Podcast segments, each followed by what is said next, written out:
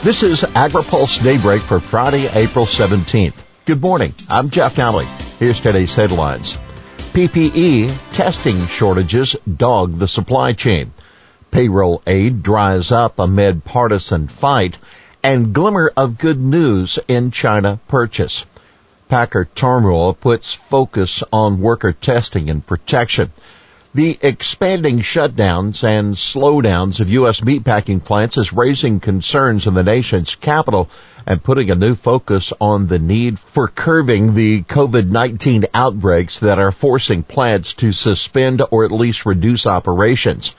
Everything comes back to personal protection equipment and testing in so many areas that we're trying to solve problems. That's Senator Jerry Moran of Kansas speaking to a group of Kansas agribusiness leaders yesterday. I certainly would prioritize those who work in the food supply system, he said. Matt Teagarden, CEO of the Kansas Livestock Association, says that getting workers the masks and other protective equipment they need is critical in getting packing plants back into full operation. The Wall Street Journal reported last week that Agriculture Secretary Sonny Perdue has been tasked with developing a plan to address the supply chain disruptions. In a statement to AgriPulse on Thursday, USDA said it recognizes and supports the efforts of private industry and companies to maintain operational status of their facilities while also maintaining the safety and health of their workforce. By the way, a bipartisan group of lawmakers that includes Senate GOP Whip John Thune of South Dakota and House Agriculture Chairman Collin Peterson of Minnesota sent a letter to Perdue yesterday urging USDA to assist pork producers for the loss of processing capacity. The appeal comes as Perdue is finishing work on a $16 billion relief package. An announcement had been expected as soon as today, but that could slip. Biden calls for protecting workers. Former Vice President Joe Biden yesterday called for providing essential industry workers, including grocery store employees, priority access to personal protective equipment and COVID-19 testing based upon their risk of exposure. Biden also called for better enforcement of worker protections and premium pay for frontline workers. USDA inspectors discuss testing. USDA's Food Safety and Inspection Service has discussed a possible testing program with its inspectors union, said Paula Schelling, acting chairman of the American Federation of Government Employees Local, which represents about 6,500 FSIS inspectors. But she said she still wants to see what the plan will be. While FSIS is not providing facial masks to inspectors, the agency is reimbursing them up to $50 for masks that they buy or make themselves, she said.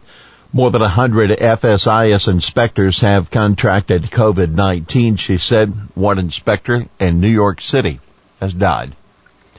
Out of money, PPP suspended as funding lapses. Banks and farm credit associations have had to suspend filing applications for the Paycheck Protection Program after the Small Business Administration ran out of money to fund the highly popular forgivable loans. President Trump called on congressional Democrats to support replenishing the PPP with another 250 billion. Keep in mind, it's not a matter of if, but when Congress replenishes the PPP and how long it lasts. Democrats support the program but are using the issue to get money for other priorities as well. Take note, according to a Bloomberg News analysis, the Plains and Upper Midwest states have been the most successful in securing PPP funding. Nebraska has received loans covering 75% of the eligible payroll. North Dakota got 71%, Kansas 69%. One view from farm country. It took some farm credit system associations a week or more to get approved to participate in the program. While awaiting approval, Fargo, North Dakota based Ag Country Farm Credit contacted its 18,000 customers and advised them to apply for PPP through the association's competitors, according to CEO Mark Kinsley. To us, it was more important that our customers get access to the program than who administered the program, said. Thinks there's still a lot of demand among farmers for PPP funding. Top FDA official. Pandemic permanently changing buying habits.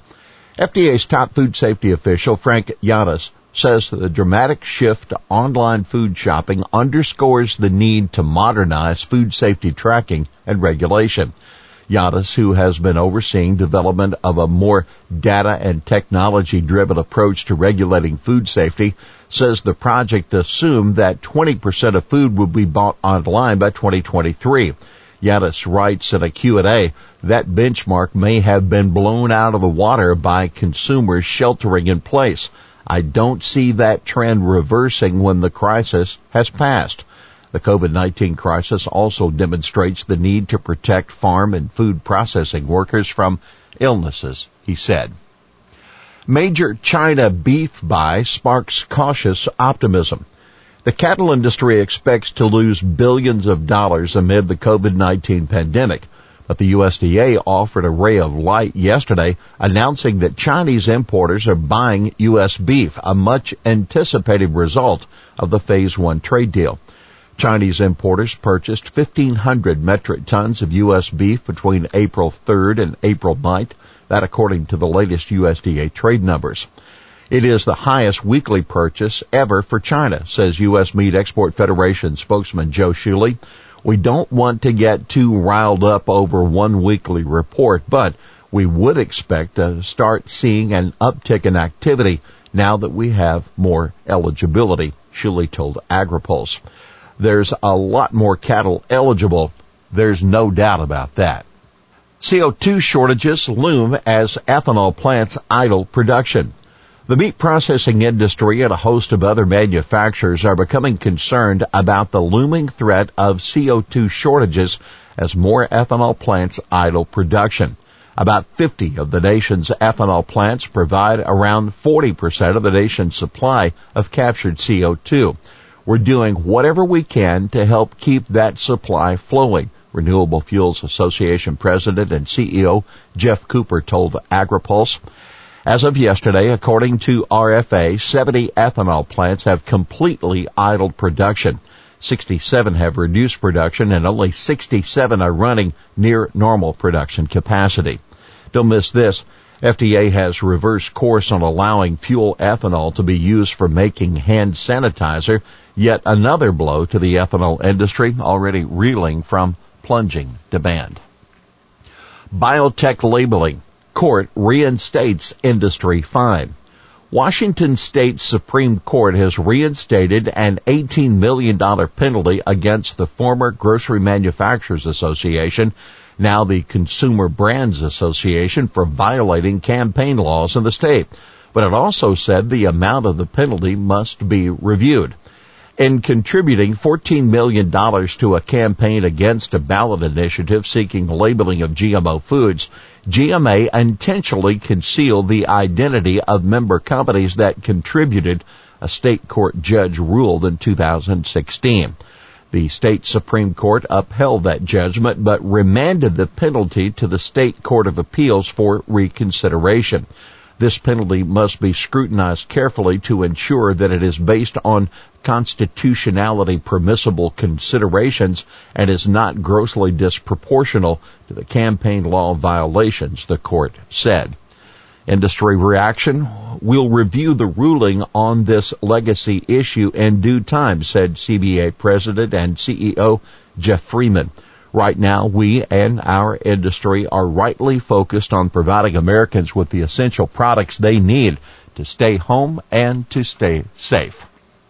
Here's today's He Said It.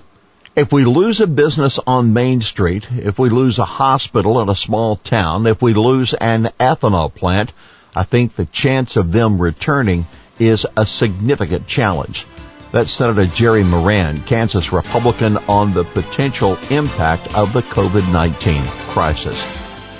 Well, that's Daybreak for this Friday, April 17th, brought to you by Watkinson Miller and Dairy Management Incorporated. For the latest news out of Washington, D.C., visit agripulse.com. For AgriPulse Daybreak, I'm Jeff Nalley.